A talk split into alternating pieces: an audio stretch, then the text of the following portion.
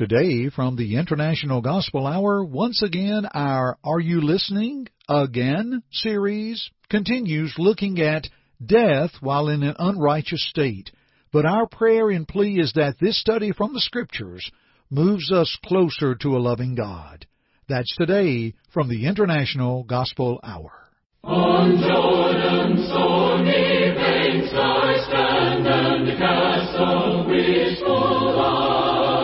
Hi, this is Jay Webb for International Gospel Hour. Since 1934, Churches of Christ have proclaimed God's Word through International Gospel Hour. Please stay tuned for another lesson on this program by Jeff Archie. Are you listening?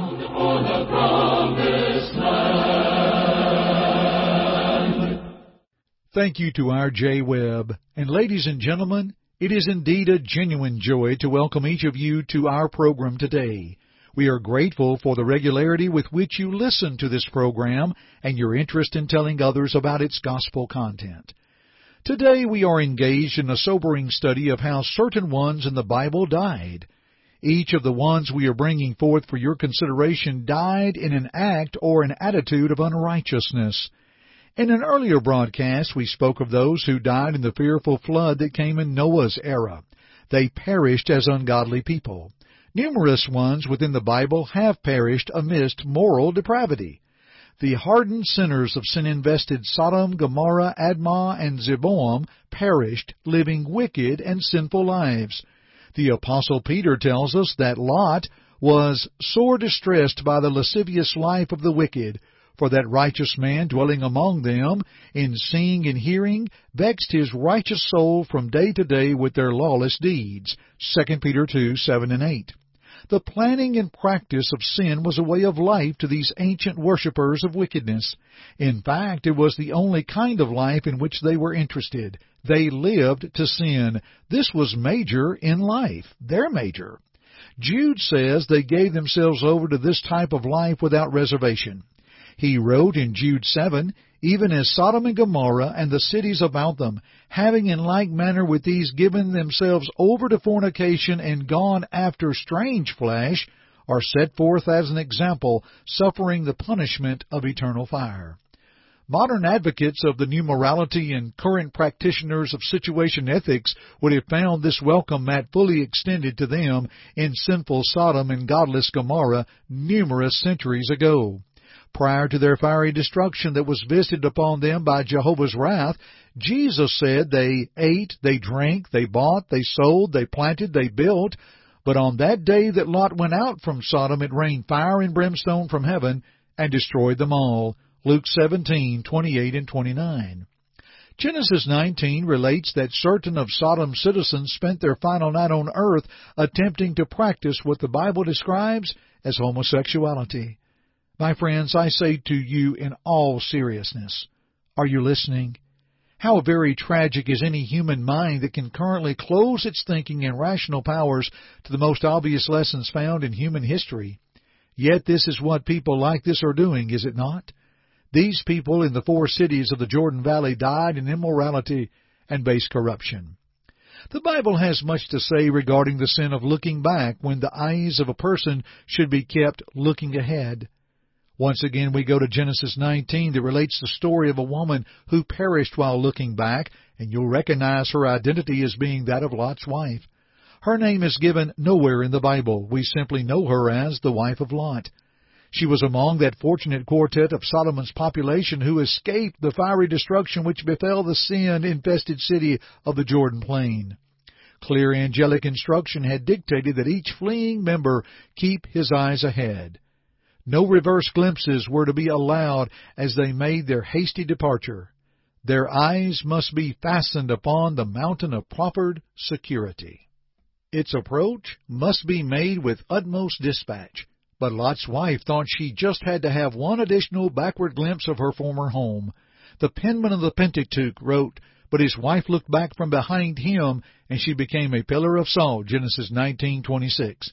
Since she was apparently behind Lot when this act of disobedience occurred, it seems safe to assert that Lot was not even permitted to look upon the object of salt that once constituted his wife and the mother of his children. Lot's wife perished amidst an act of unexcused disobedience. Centuries later, God's Son, while engaged in his personal ministry, recalled the old story of Genesis 19 and tersely declared, Remember Lot's wife. Luke 17:32. My friends, are you listening? Jesus did not want his generation to forget this story and the moral it contained. Neither does he wish for another generation to forget it either. Today, many take hold of the gospel plow and then begin to look back to the world and its allurements and enticements which they long ago forsook. In regard to people of this dispensation, Jesus said in Luke 9:62, "No man having put his hand to the plow and looking back is fit for the kingdom of God." Peter the apostle portrays the perils of looking back and thus forsaking Christ and Christianity. The apostle wrote with both plainness and pointedness, "For if after they have escaped the corruption through the world, through the defilements, or rather, after, let's try that verse again, dear friends. For if, after they have escaped the defilements of the world through the knowledge of the Lord and Savior Jesus Christ, they are again entangled therein and overcome, the last state is become worse with them than the first. For it were better for them not to have known the way of righteousness, than after knowing it to turn from the back from the holy commandment delivered unto them. It has happened unto them according to the true proverb of the sow to returning, or the dog rather, returning to his own vomit again, and the sow that was washed to wallowing in the mire. 2 Peter 2, 20 through 22. Those are not pretty pictures, are they, friends? Yet they tell us correctly how Jehovah and Christ view the person who forsakes Christianity and goes back to the world from which the crimson blood of God's atoning Son redeemed him. What if people die while looking back longingly and lovingly toward that wicked world and its enticing evils and beggarly elements from which they have formerly escaped? People of the first century were warned in regard to looking back. Does not our age need the same solemn warning, the same weighty counsel today? Indeed it does. Lot's wife died while looking back. She did this in the spirit of defiant rebellion and direct disobedience. What about those who die in worshipful disobedience? It is altogether possible death will strike us while we are worshiping. It is wisely pertinent to reflect on whether death will strike us while engaged in authorized or unauthorized worship. Stephen died with a prayer upon his lips. For the Bible says, And they stoned Stephen, calling the Lord, and saying, Lord Jesus, receive my spirit. And he knelt down and cried with a loud voice, Lord, lay not this sin to their charge. And when he said this, he fell asleep. Acts 7, 59 and 60. Death found him in an authorized worship, for Jesus had commanded prayer for our enemies on the Sermon on the Mount. Jesus met the demands of his own teaching by praying for those who crucified him on Calvary. Stephen heroically practiced the same amidst the hurled stones at his defenseless body. My friends, are you listening? In sharp contrast, consider the case of Nadab and Abihu, sons of Aaron, who was the brother of Moses.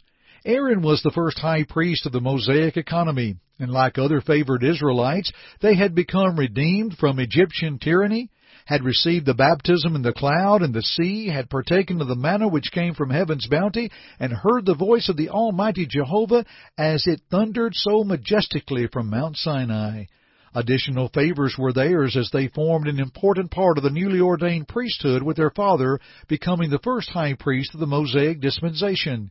It was their precious privilege to officiate daily in the worshipful activities of the Hebrew people. In Leviticus 10, 1 and 2 we read, and Nadab and Abihu, the sons of Aaron, took each of them his censer, and put fire therein, and laid incense thereon, and offered strange fire before Jehovah, which he had not commanded them. And there came forth fire from before Jehovah, and devoured them, and they died before Jehovah. What a tragic way to make one's earthly exit! They died doing something supposedly for Jehovah, but toward which he had issued no divine directive.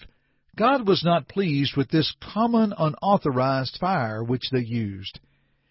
People today who employ mechanical instruments of music, the burning of incense, the counting of beads, dancing, and other similar things, and count such as Christian worship, are verily guilty of the same sin which proved to be so fatal to the favored sons of Aaron. If not, why not? Are you listening?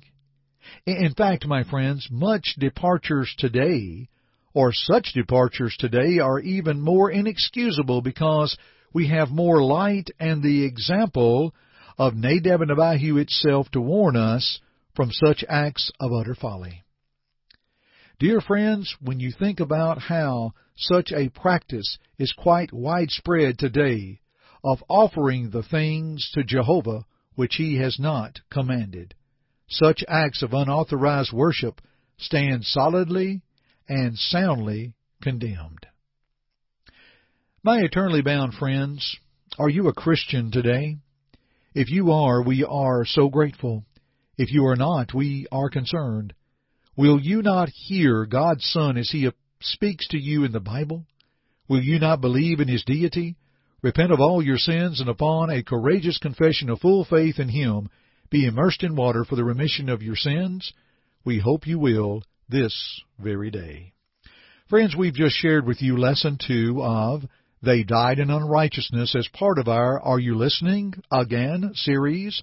And part one is available at our website under our 15 minute program.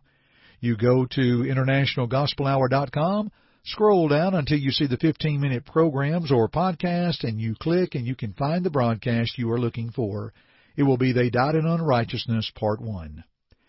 Our first speaker of the International Gospel Hour was V.E. Howard. He spoke for 60 years, and in the mid 70s into the 80s, our brother Robert R. Taylor, Jr. wrote material for Brother Howard. Through the graciousness of Brother Taylor, we have received and secured a great number of these lessons. And so today you heard a lesson from the past, as these are indeed treasures upon great treasures, and we're thankful to use them from time to time in our Are You Listening Again series. This material has not been presented in over 40 years, but its truths are still as vital and as real today. So, dear friends, if we've mentioned something today that intrigues you, please reach out to us at 1-855-IGH-6988 or go to our website and reach out to us at the contact tab at internationalgospelhour.com. I'm Jeff Archie, and dear friends, keep listening. Thank you for listening to our broadcast today. We hope first that it glorified God, but second, we hope that it edified you. Listen to it again if you need to, or to other lessons in this series by going to the Media tab at our site, internationalgospelhour.com. Go.